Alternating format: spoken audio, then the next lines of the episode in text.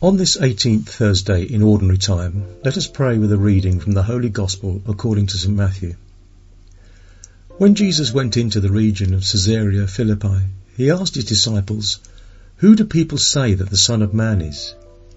They replied, Some say John the Baptist, others Elijah, still others Jeremiah or one of the prophets. He said to them, But who do you say that I am? Simon Peter said in reply, you are the Messiah, the Son of the living God. Jesus said to him in reply, Blessed are you, Simon, son of Jonah, for flesh and blood has not revealed this to you, but my heavenly Father. And so I say to you, you are Peter, and upon this rock I will build my church, and the gates of the netherworld shall not prevail against it. I will give you the keys to the kingdom of heaven. Whatever you bind on earth shall be bound in heaven, and whatever you loose on earth shall be loosed in heaven. Then he strictly ordered his disciples to tell no one that he was the Messiah. From that time on, Jesus began to show his disciples that he must go to Jerusalem and suffer greatly from the elders, the chief priests, and the scribes, and be killed, and on the third day be raised. Then Peter took him aside and began to rebuke him. God forbid, Lord, no such thing shall ever happen to you. He turned and said to Peter, Get behind me, Satan. You are an obstacle to me. You are thinking not as God does, but as human beings do. This is the gospel of the Lord.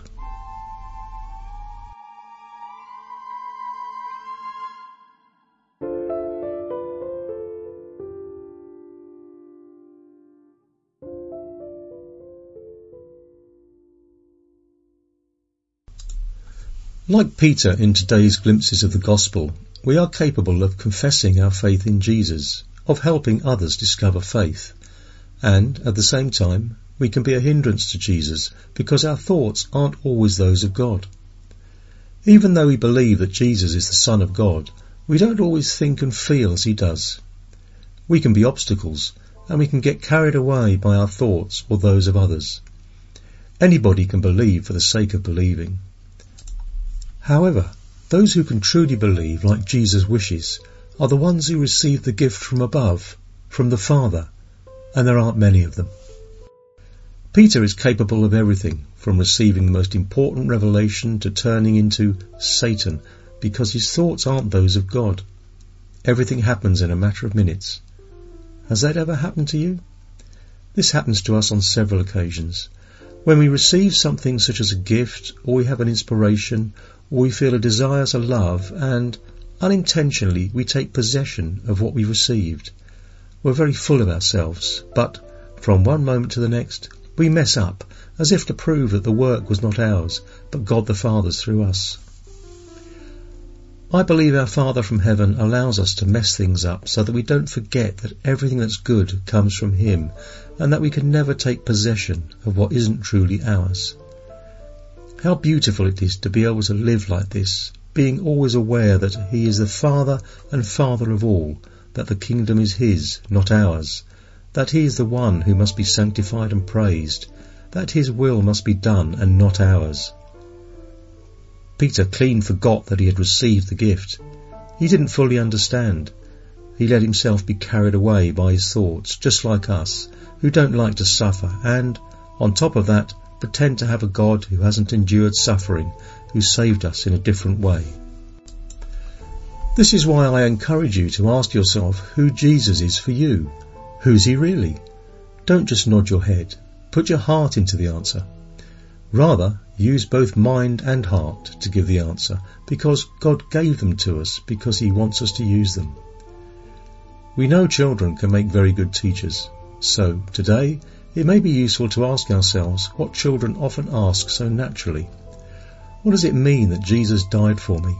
Or better yet, let's allow him to ask us, Who am I to you? Who do you say that I am? We must know our faith in order to love it. We must know what it means to have faith. And we must love our faith in order to know it better. Jesus wants to know what people say about him and what his friends, his disciples, say about him. Jesus doesn't ask out of weakness, or as some say, because he didn't know who he was and needed other people's opinion. Nothing could be further from the gospel. Jesus knew exactly who he was and what his mission was. This is why he asks that question to help his disciples and us today. Let's put ourselves in the apostles' shoes. But who do you say that I am? Let's not give the answer that the Catechism would give. Let's not answer with a theological statement, no matter how true it may be. Don't give a childish answer. Don't use a set phrase. Let's put our whole heart and mind in the answer.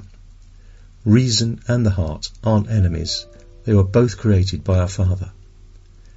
Sit down for a while to pray and ponder. Kneel down at the altar. Today, let's kneel before Jesus' real presence in the Eucharist for a moment.